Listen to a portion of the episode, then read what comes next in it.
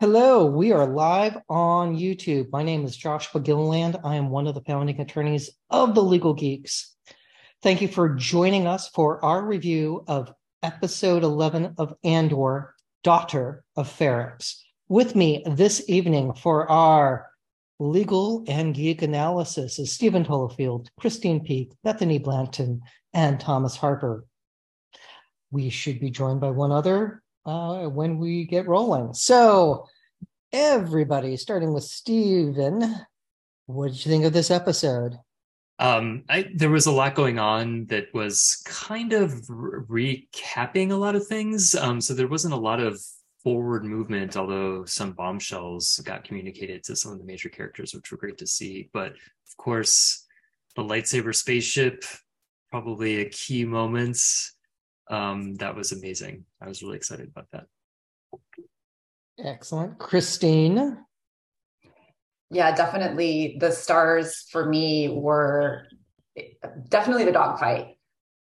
I knew something was going to happen and I knew it was going to be good, but I wasn't prepared for the the red lasers, which look certainly like they're lightsabers. Um, but it was awesome, as Stephen says. Um, the other stars for me were uh, B, obviously, um, with his very human sounding emotions. And um, that conversation between Luthen and Saw um, is really interesting and intense and great acting. Um, but there's a lot of other great details too, um, like when Nemik's manifesto starts playing and um, the old lonely abandoned beach.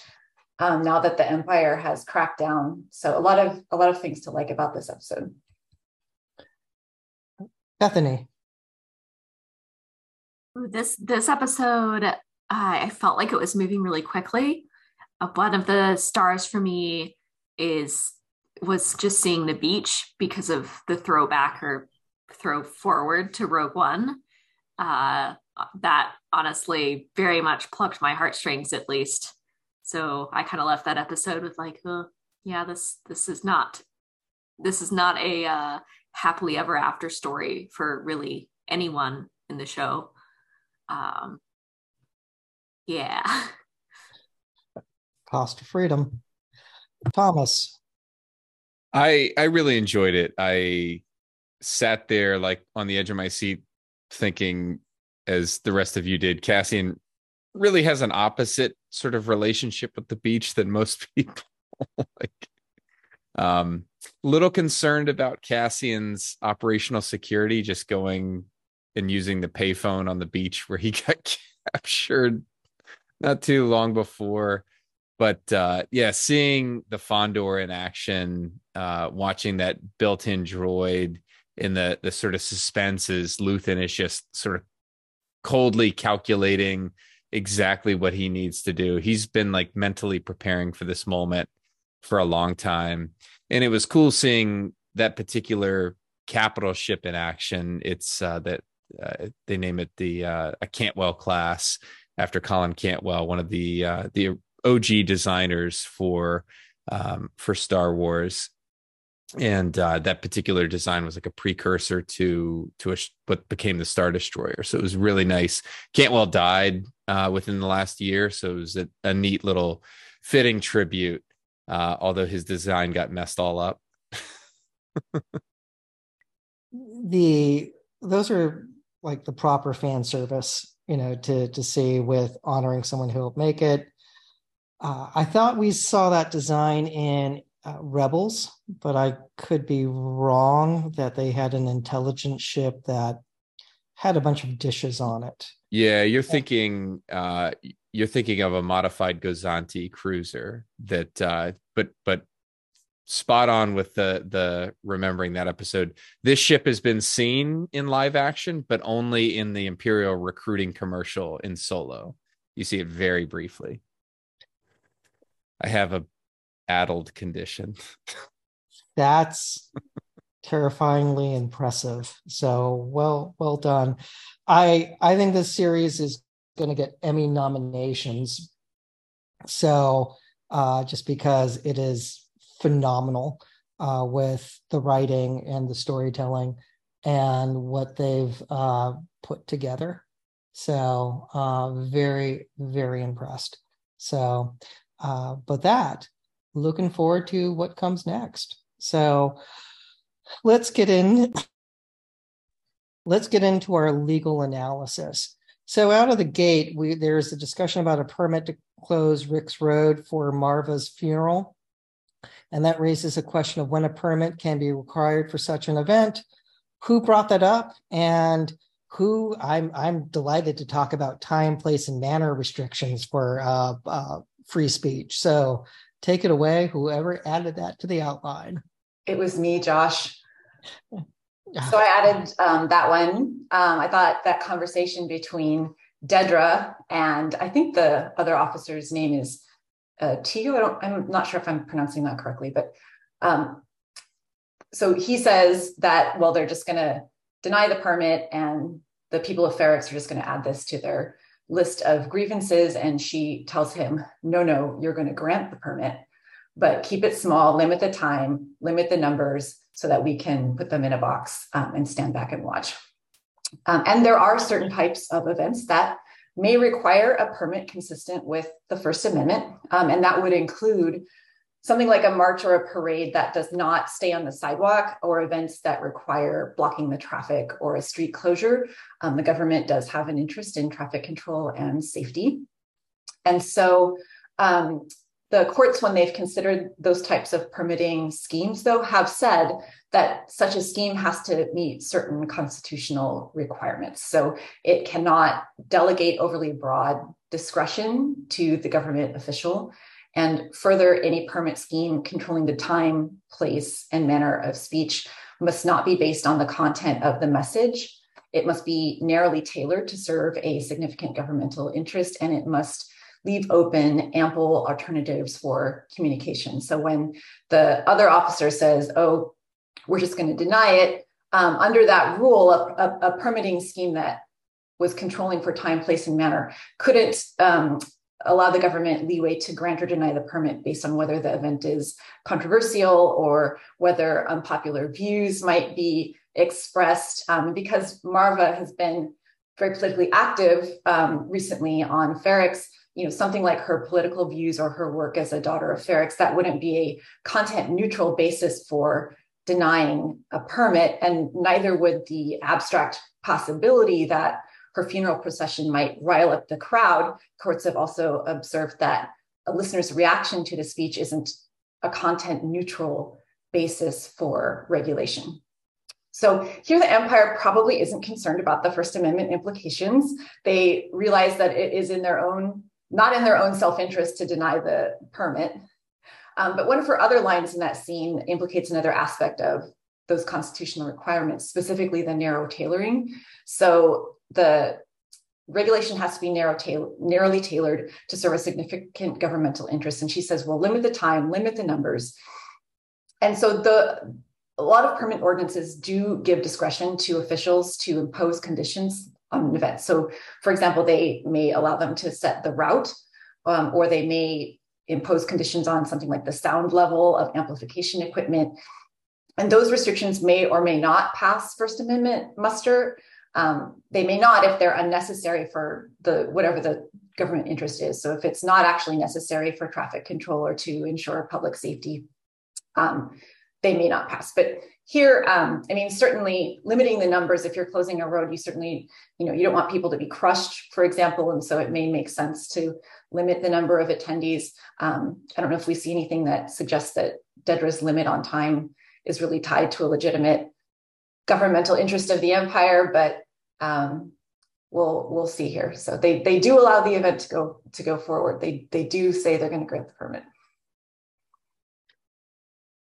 And well said on what goes into a time, place, and manner restriction because it's not just free reign of we want to close the road. It could be a traffic jam. Now, granted, the empire doesn't have an altruistic purpose for this. There have been other podcasters who are just spinning wild, thinking that Maarva's alive and like it's uh, some complex trap being set for the empire. It's her attendees to honor her. That doesn't make sense for a trap for Imperials. So there's there are people who are having problems letting go. I think is the the best. They can't make her into a brick. No, it's just she looked really old and sick, like with a glow of death about her. So now the question is: Is Cassian dumb enough to go back for that service, considering all that's that's going on? Uh, you think he? Well, he was dumb enough to to like call back. He, he was. That was that was also stupid. But no uh, names: Cassie and Cassie. Yeah, Cass, Cass. it just like he should not have called, and if he did, like, should have been from like a different planet and then leave. Uh, yeah. Uh, again, uh, something that Luthen taught him that he seems to have forgotten after his incar- incarceration. But that brings us to how he got to the beach in the first place.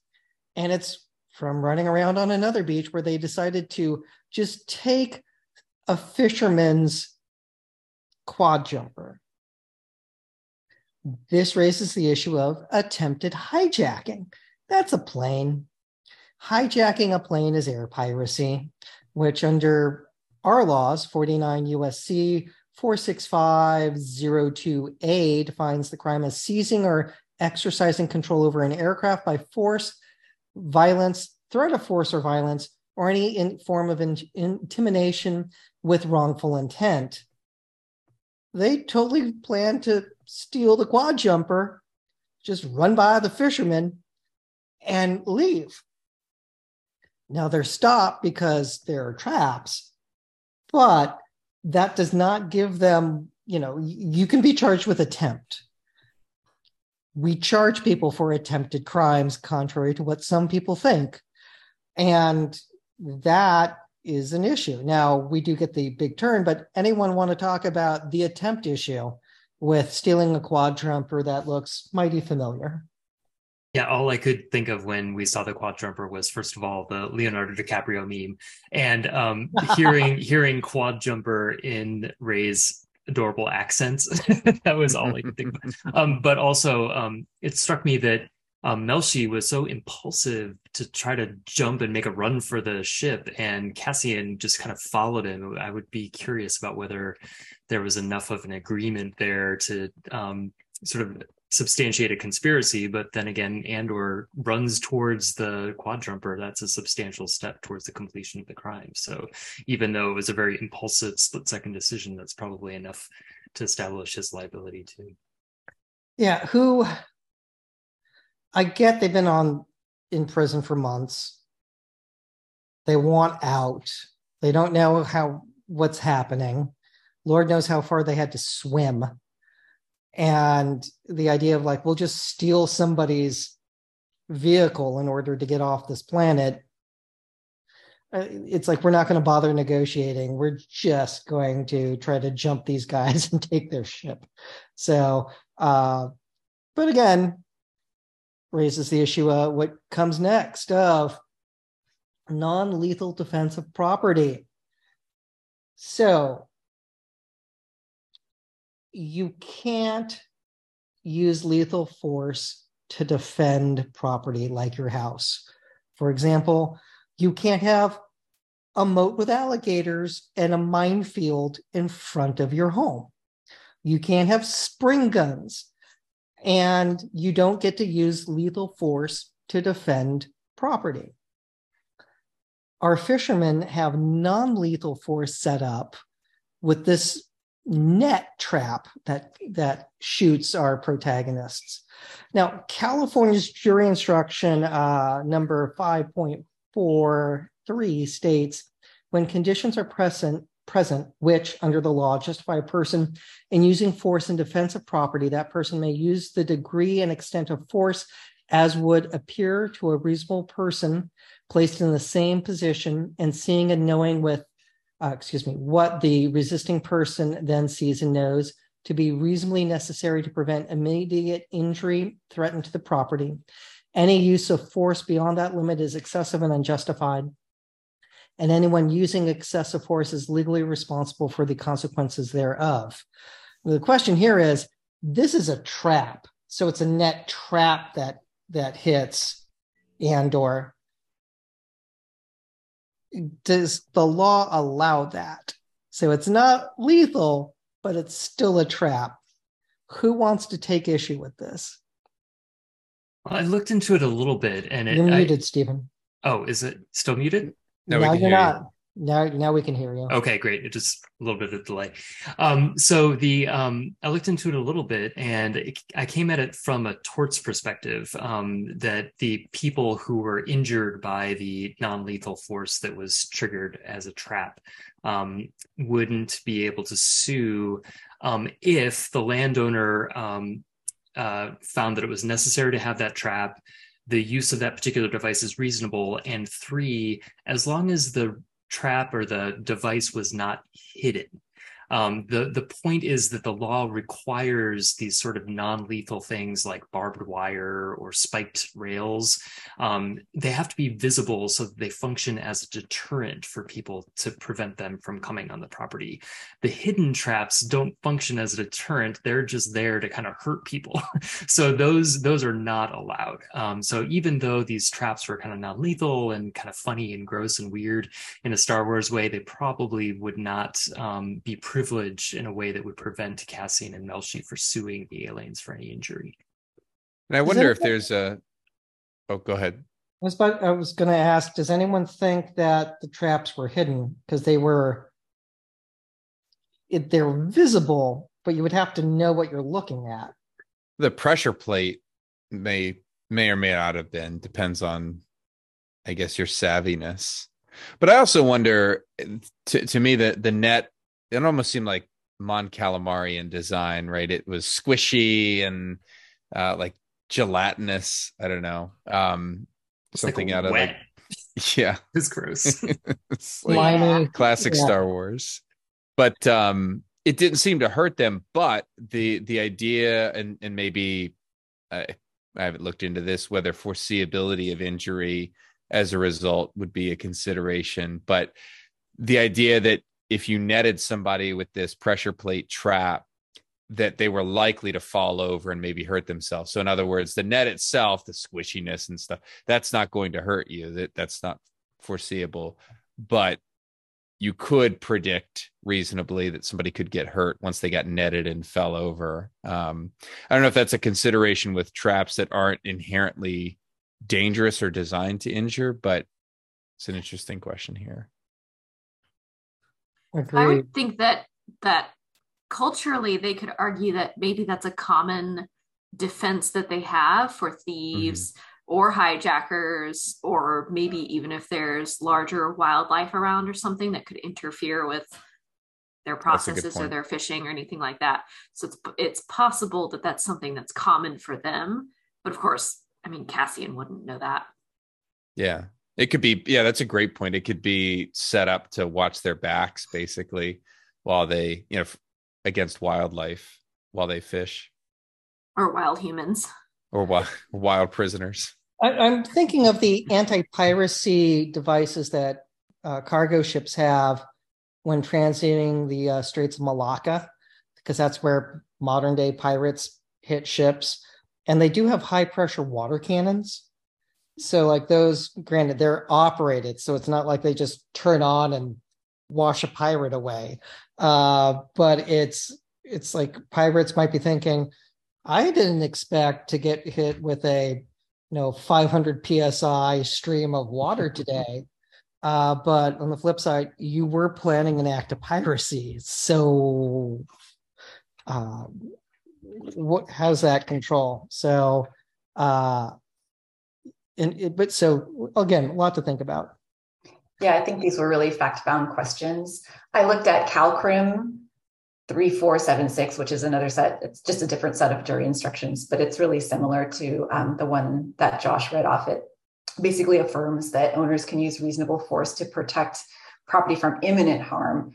Um, and then I tried to find to see if there's any cases that applied that section of the restatement that Stephen found, but I came up empty. I didn't do a very lengthy search, but I think it just comes down to the facts, right? Like what is customary on Narkina 5? Maybe the nets are commonly used. And um, even if um, maybe you don't realize what the little box is, it, it did make a noise and a red light went off before it activated. So there was some kind of warning. So I feel like you could argue those things um, either way.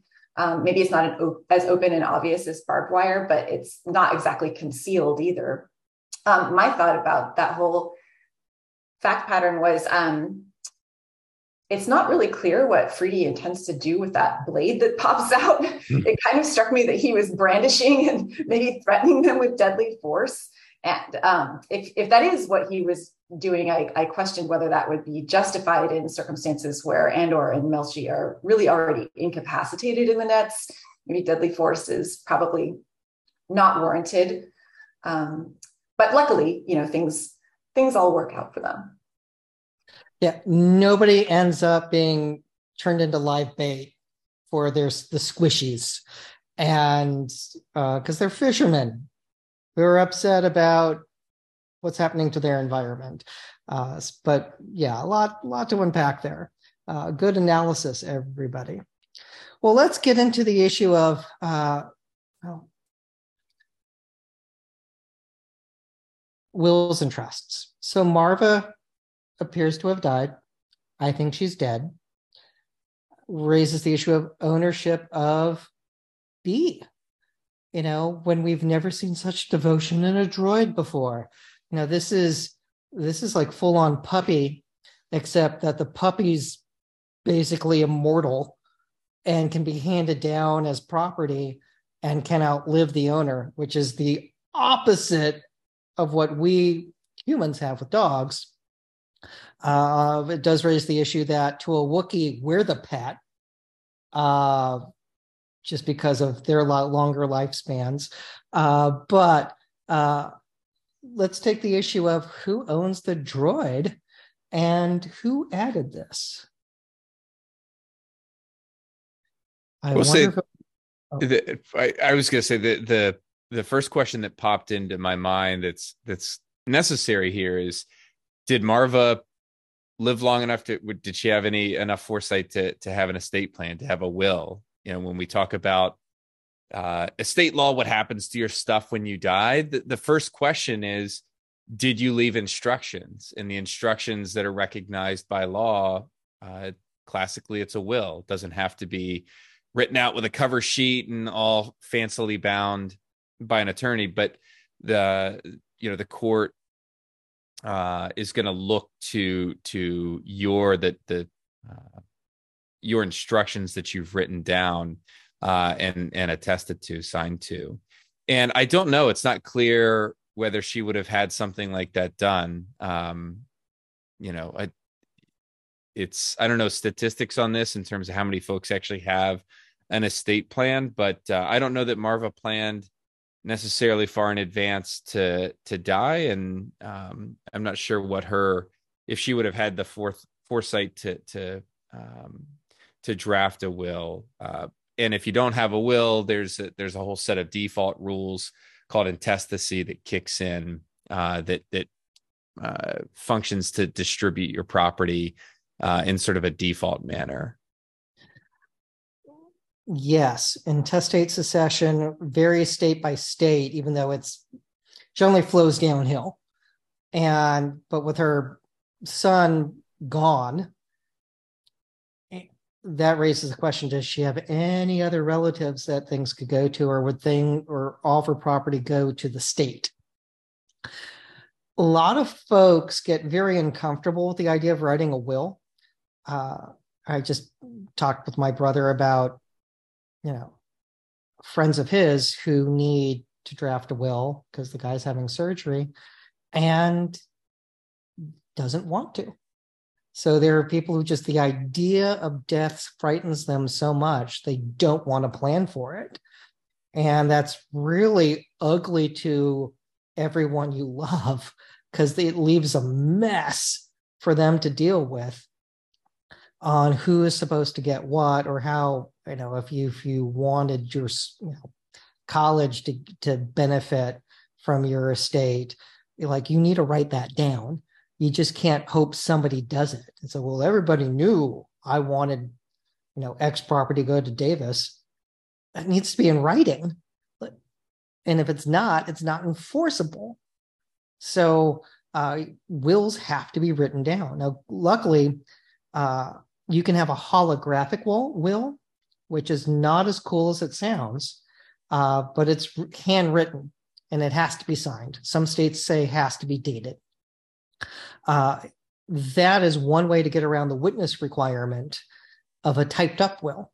Because if you have a typed will, you then enter the requirements for there has to be witnesses. And that thus raises the specter of what does your state say about a contemporaneous witness? Is it someone who watches you sign it?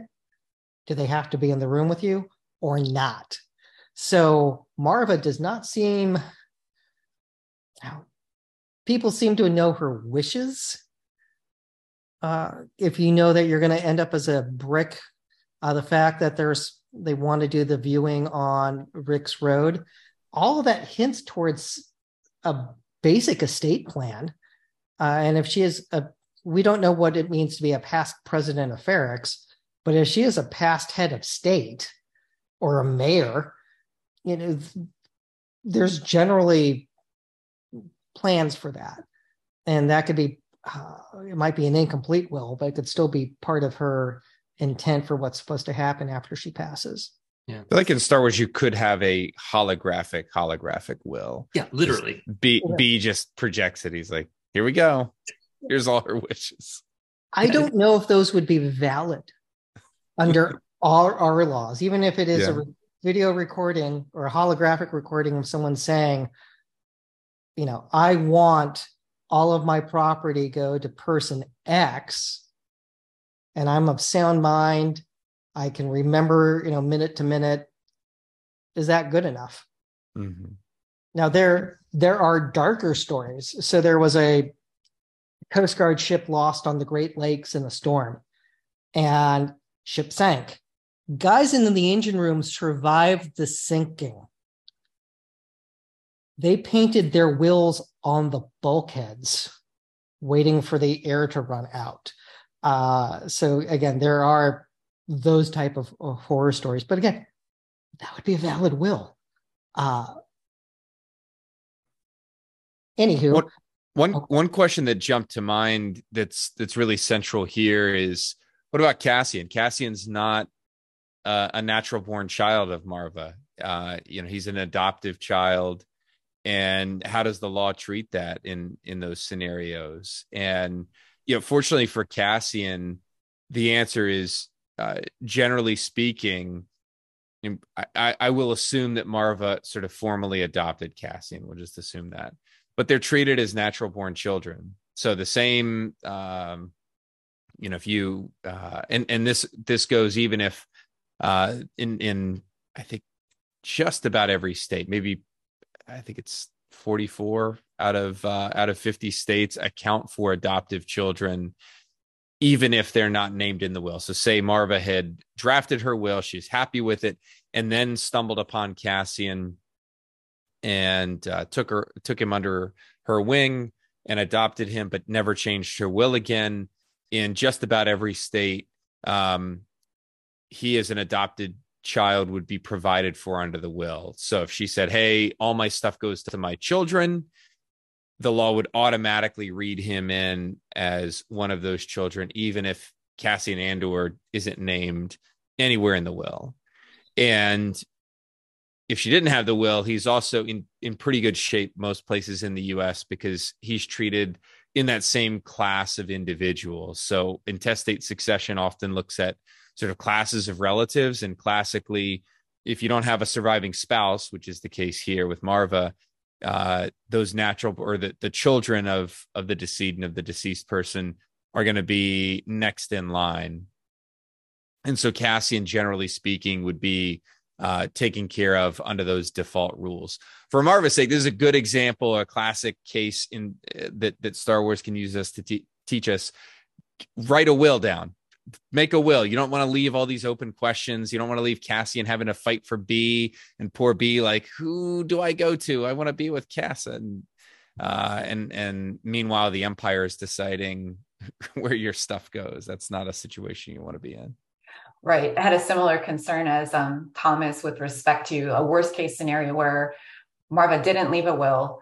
Um, there was no formal adoption, and so it's unclear with the what would happen with the intestacy. And so I don't I don't know the parameters of this for other states, but California does recognize the doctrine of equitable adoption, um, which is basically a doctrine that allows a person who was accepted and treated as a natural or adopted child, and usually as to whom adoption was promised or contemplated but never performed, to share in the inheritance. Um, the California Supreme Court has said you have to prove that by clear and convincing evidence of intent to adopt, but that can be done in different ways. So it could be by proof of an unperformed or express agreement or promise to adopt, but it could also be something like the decedent's statement of his or her intent to adopt or the representation to the community at large that the claimant in this case, Cassian was the decedent's legally adopted child. And so there could be other avenues to, to avoid the result of B just escheating to the state, which could be Ferrix, but in the worst case scenario, could also be the empire, which would be disastrous for B, probably because the empire wouldn't treat him very well, but also because B contains a lot of information that could be very damaging to the people of Ferrix. That's fascinating because it sounds like we have Marvin adoptions in California. And uh, that's just fascinating. For, for those who aren't Californians, we don't have common law marriage here. So some states do, like you live together for seven years, you could be viewed as husband and wife just by living together that long. We don't have that, but we do have Marvin v. Marvin, which was uh, in the late 70s.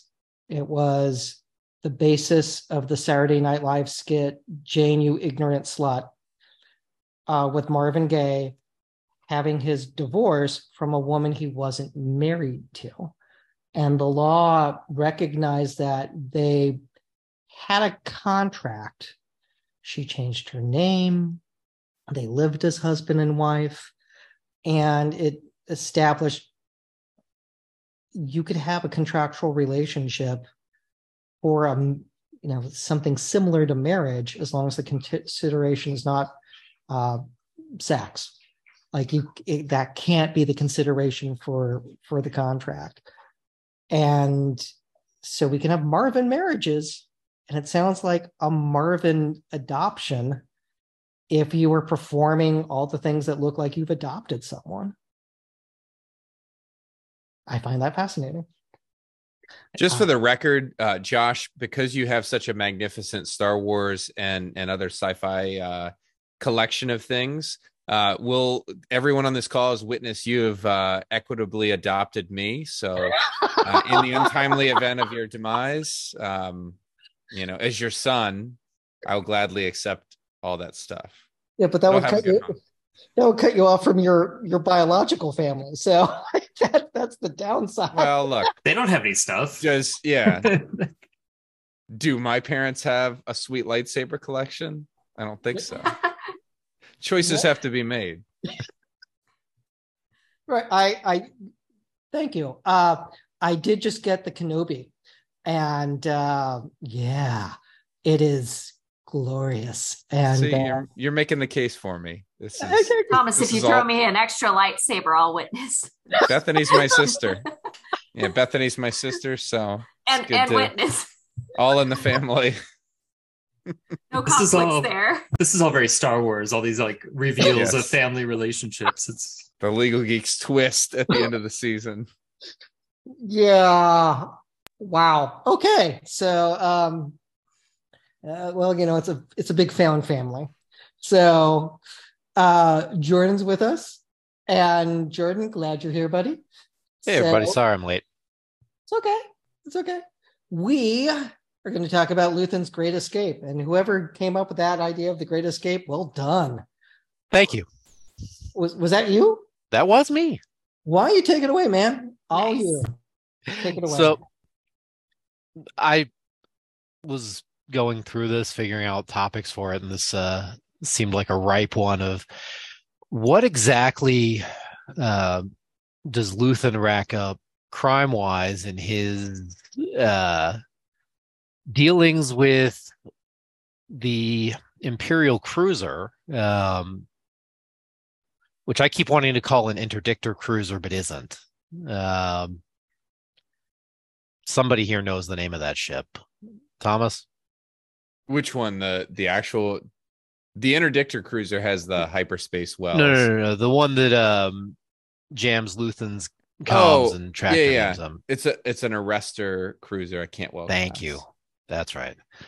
So with That's what I'm here Luthen's interaction with the arrestor cruiser, uh,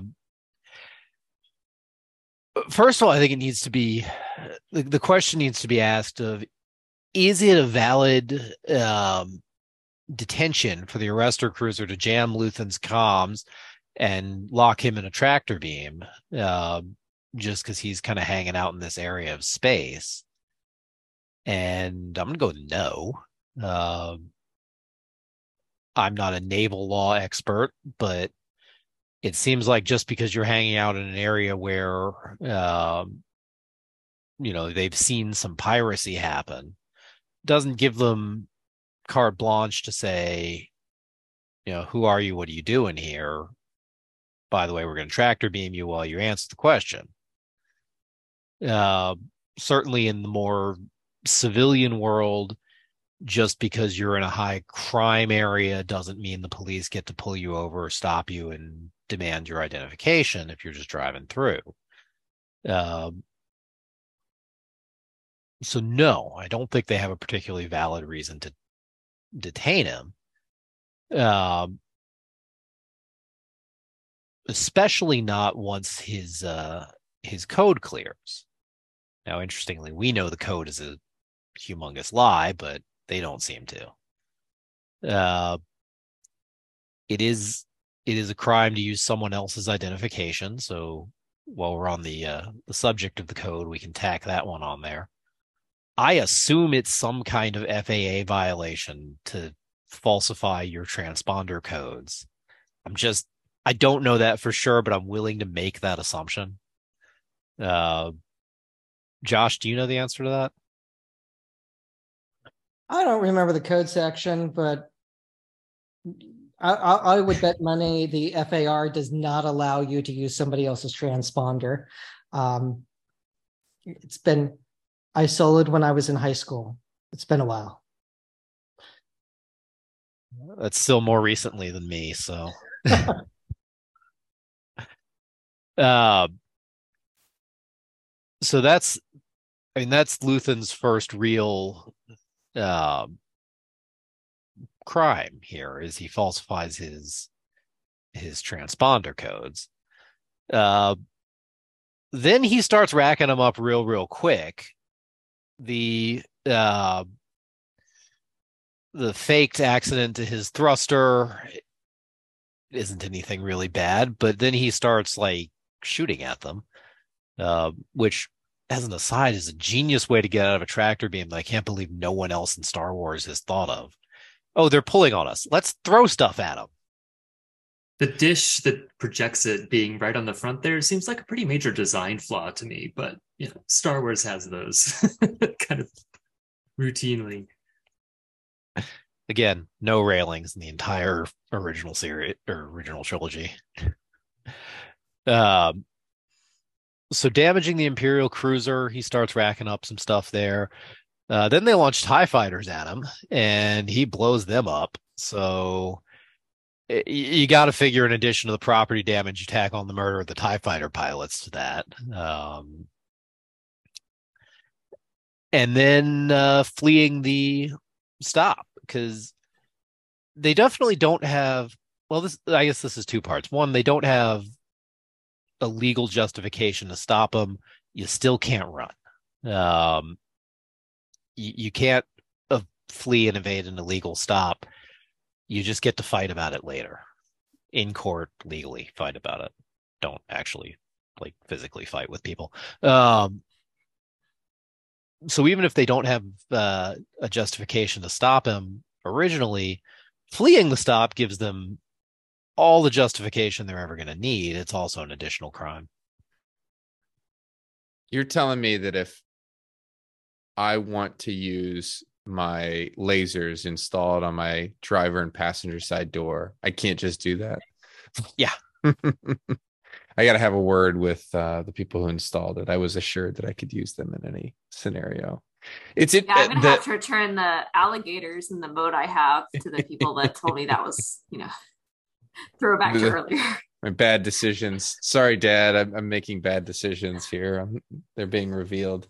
There's an interesting intersection here with um, with naval law and and sort of the the law of the sea, if you will, because the the business of interdicting vessels, so stopping vessels, like all of Star Wars starts with a a, a naval interdiction above Tatooine, um, and it, it gets complicated because the the big question is where are you being interdicted?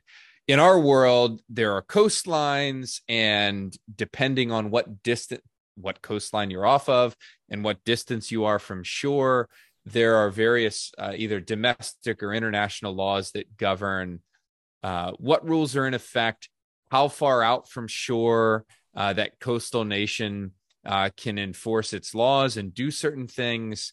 Um, you know, classically, most people have heard of sort of the high seas. That has a legal context to it, right? That's beyond the the the territorial jurisdiction of any coastal nation, and coincidentally, it's uh, statistically where most pirate attacks happen. Um, but as you get closer into shore, the coastal nations uh, laws or their ability to to uh, to do things, stop vessels, conduct searches, uh, all sorts of things. It gets stronger and stronger until you're in territorial waters uh, within a few miles off of uh, off of the coastline, and that's where it's uh, classically the strongest. That's where it you know effectively you might as well be on we'll say U.S. soil in the case of our country uh, for those purposes. Here, it, it's a little difficult to to uh, you you have to do a little bootstrapping because we're talking about orbit of a planet. Um, the law of the sea hasn't yet been extended out to outer space quite yet, but um, the the planet we're on is not sort of a classically like imperial one, right? We're not dealing with Coruscant it's Segra Milo. We have no history on this planet. It's not popped up in in Star Wars, at least canon, to my knowledge. Um, seems like a pretty remote place, and Saw Gerrera picked it to to house his partisan forces. Um, but we'll say, just for for purposes of the argument, that that this is an imperial planet, albeit one that's like really remote. Well, the Empire, uh, if we're using real world laws and, and sort of authorities, would have jurisdiction to enforce laws within a certain range of orbit around the planet. And that goes for things like national defense. So uh, the Coast Guard, the US Coast Guard, has authority under um, a, a, potentially really, really broad authority in certain circumstances under uh, 50 United States Code, Section 191, which during times of, of war, like by presidential declaration, effectively, the president can uh, widely expand the Coast Guard's authority uh, to to enforce laws off of our coast.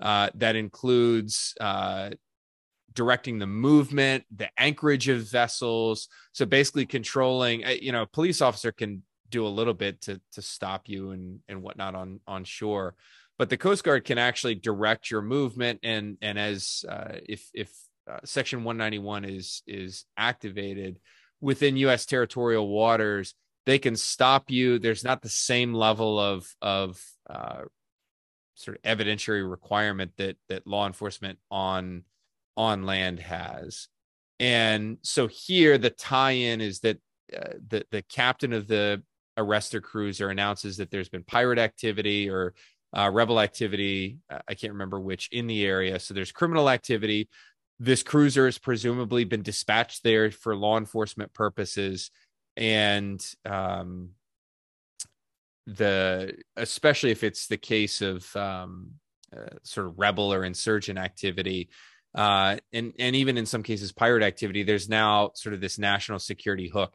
And if you look at Section 191, it looks like it reads a lot like something that might be read on the Senate floor in Coruscant, like uh, amongst the floating pods there, uh, because it talks in terms of insurrection and and these broad sort of emergency powers, if you will, that that can be granted. So in this case, I think that if we're applying that law, that arrestor cruiser had the right uh, under the law of the sea to stop the the uh, the cruiser. The moment the transponder is important because in in our world we have flagged vessels. You could be a vessel flagged to the United States or whatever country. It gives them pause that he's he announces that he's from Alderaan, so another core planet. Um, that can affect uh, the applicability of of certain laws. Effectively, that's like a um, it's not even the same as it, like a, a a police officer in the United States is not prevented from stopping you in Arizona because you have a Pennsylvania tag, but having a different flag on your vessel, or in this case, an Alderaanian transponder, air quotes, um, can affect uh, the, the the scope of law that can be applied to you. So it gives them pause but I think the captain suspects that something is afoot as he's Luthen is doing all these this juggling to keep them uh, delayed. And uh, I love the line like, you know, we'll just have it for practice. Like keep the boarding crew ready. Uh, we'll, we'll we'll give them the practice. So whether the actual pull in and interdiction was was lawful after the stop, I think depends a lot on what laws are in place at this point we don't know the extent of the emergency action that the emperor put into place uh, in episode two or three, whatever it was, um, uh, after the raid. I think it's safe to say that he probably baked within that package of emergency amendments expanded the Imperial Navy's ability to interdict and, and seize vessels. So I do think that they had uh, authority there.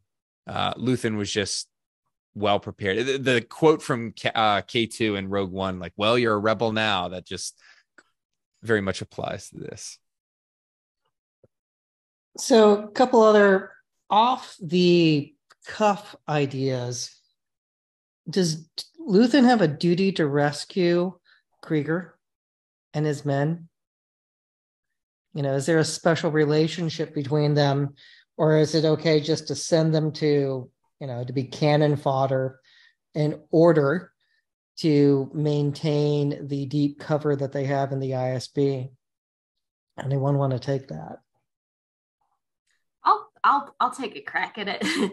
uh, so the interesting thing about uh, journalism and intelligence that you need to maintain uh, the confidence of your sources and you need to protect your sources because typically they are at varying levels of risk.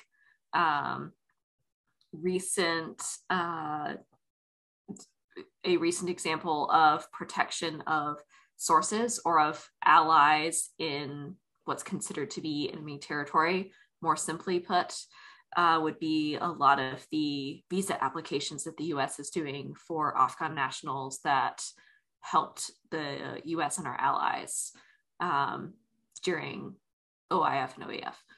Uh, so you you don't really want to do what Luthen's doing because even though Luthen is protecting an incredibly valuable source, you could also see Kreegyr and his men as people or sources that need to be protected. Some of those people might also have covers. Some of those people might also have their own sources too that could be lost. So, from a purely cynical perspective, I understand what Luthen is doing, but then also from a military leadership perspective, you you immediately see some of the the fallout to that approach in leadership.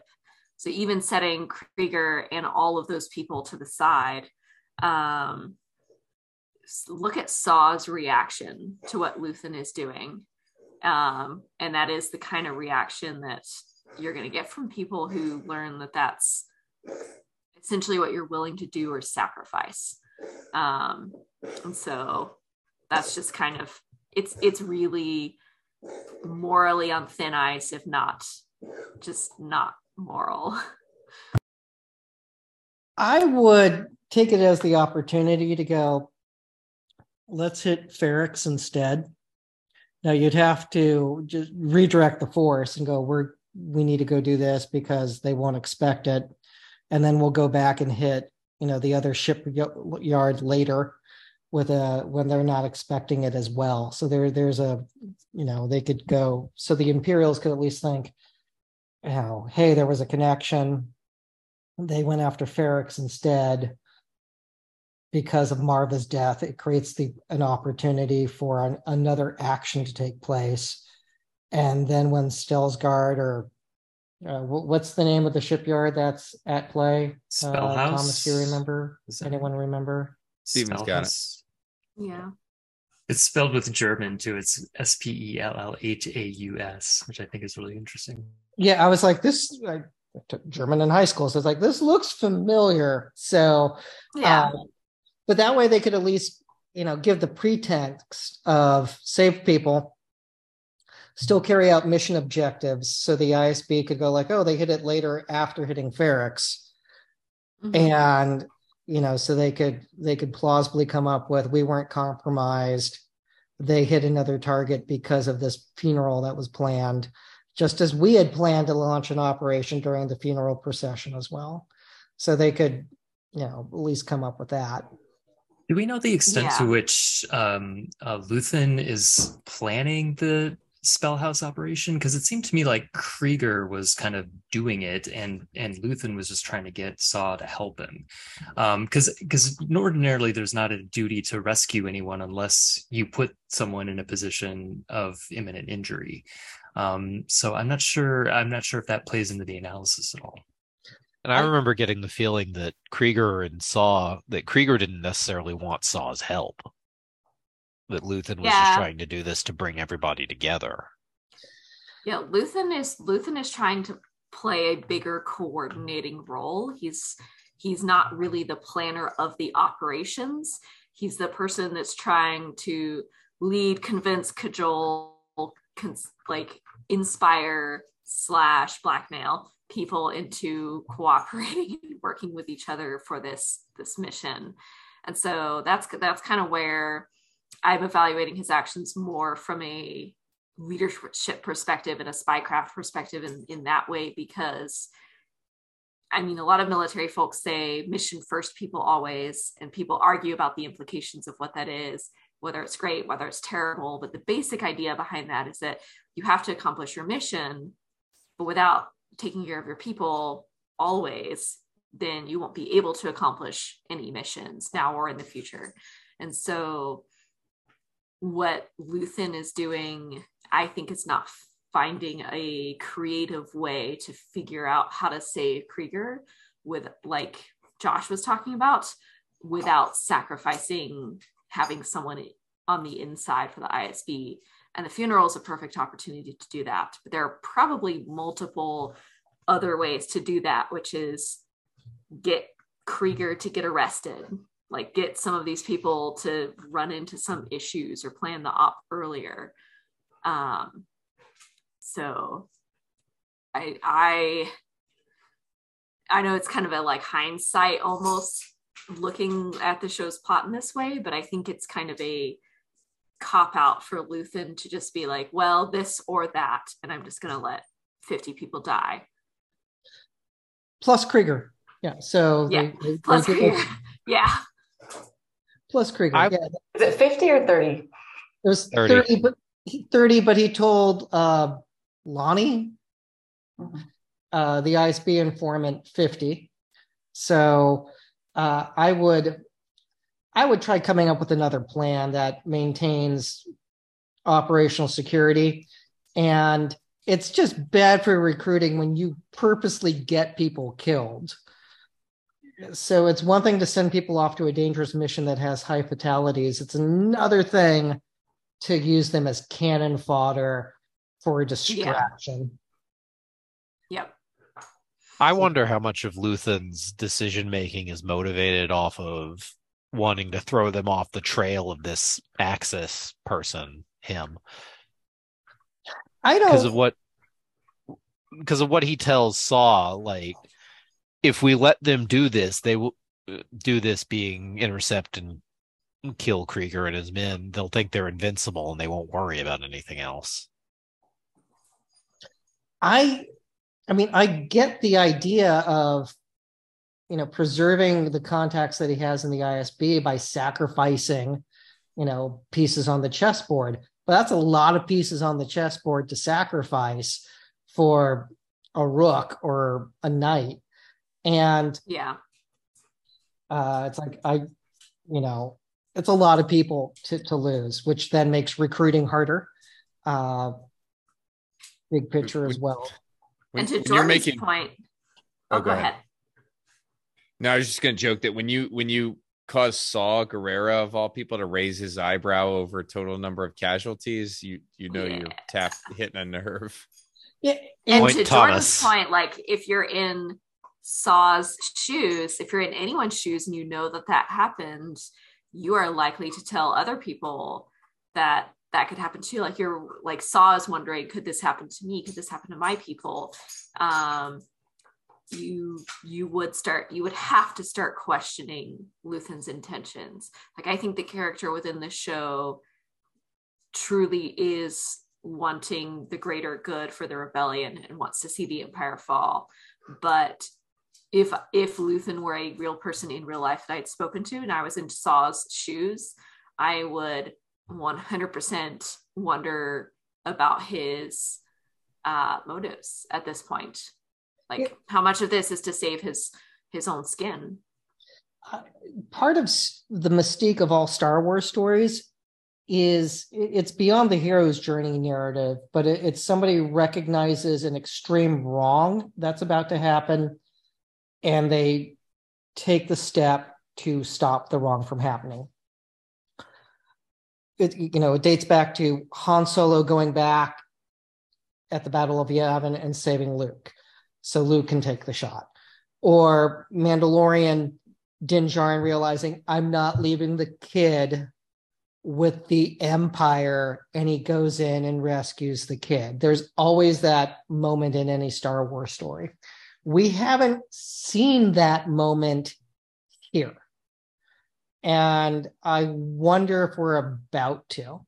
That Luthen doesn't want all of those people to get killed, and he's coming up with a plan B, which is why his call with his associate, you know, highly coded, you know, she's she's talking him out of doing something. And is that is it saving Kreegyr and company? Because I, I think it would be silly for him to go back to um uh Ferrix, because that's just asking for trouble. I read that as going to Ferrix to look for Andor. Yeah, so did I. Okay. same Well, I was the only one in the camp of not Ferrix, but uh, we'll see how that goes. Uh, so, Well, there were other choices, but I think after he's gotten himself into that dogfight, he's now changed the risk calculus for himself. Even though he might not have had any good choices in that situation, getting tractored in and, and boarded is probably not a good choice for him either. But now, if he does go to Ferrix like he wanted to, he's going to get recognized right away. Um, there's no hiding the Fondor anymore. no, which is why I would think he wouldn't want to do that because he's Mhm.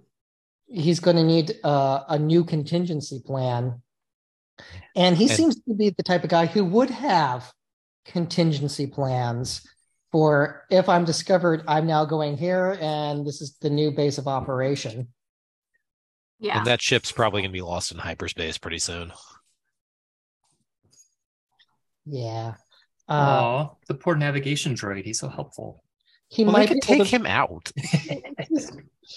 he might be plug and play, you know, just like, you know, yeah like a, like a big USB drive. He just does a little twist and pulls out the droid and pops him into the next ship that's patiently waiting for for him to show Mhm. up when when things get real. now there there's been other speculation with people going like, well, we never see Luthen in anything else. We didn't see Mon Mothma in anything else. You know, where was she during the Battle of Yavin? I'm gonna go with they moved her to a new location. It's a big galaxy and they're at war. He could be someplace else, uh, gearing up, doing what needs to be done. So I, I don't. Yeah. Um, granted, I, I do agree with don't get too attached to anyone, uh, because we know how a lot of these people meet their end. Uh, but yeah, it's it's. I wouldn't be surprised uh, if if he makes it out and does something else for the rebellion. Yeah. So, anything? Oh, oh, the, what do you do when your teenage daughter wants to get married in a cultish type chant?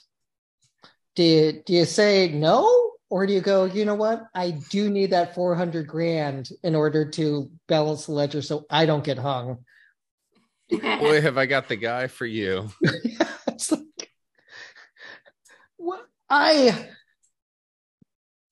such an ugly choice, such an ugly choice. Because if I had a teenage daughter who was having friends over doing a religious chant that was, oh, I don't know, something that Aleister Crowley wrote, I would not be okay. Like I would, I would none of this braid crap. Like no, like you're not getting married at age 15. But that's me. Anyone else want to tag in on what do you do when your kid's showing cultish behavior and wants to get married? I just just to add that Chandrila has always been sort of this very noble planet, um, and it's interesting the show is making it seem like it has kind of some dark um, darkness to it that is um, hasn't been represented before. Yeah, it, a lot of cultures do have weird, weird traditions. This is not an one that's not okay. And I don't know if it goes to the fact that only two states in our union prohibit child marriages. So maybe maybe that's the message they're trying to send of if it's uncomfortable, call your state legislatures.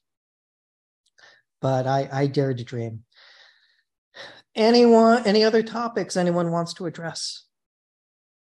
I, I mean, Thomas touched on it briefly, but I did want to uh, go back to um, naval law and how it's like the distances are determined, like what would be international law or the high seas or a country's like territorial waters or close to countries' territorial water, waters. Um, so, like the space domain is considered to be 100 kilometers uh, up from sea level and you see the the empire acting more and more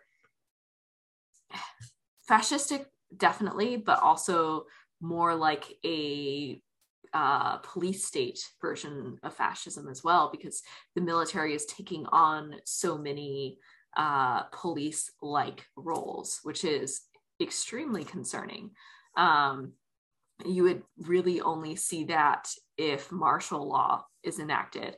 So Thomas's like reference of that the emergency packages and the things that keep getting passed in the Senate or the decisions that the you know executive branch, if you will, of the empire, which is just Palpatine, I guess, um, keeps making is you you see these showing up in what happens to Cassian, why he winds up in prison, how his trial is handled, how he gets arrested, how he's treated in prison.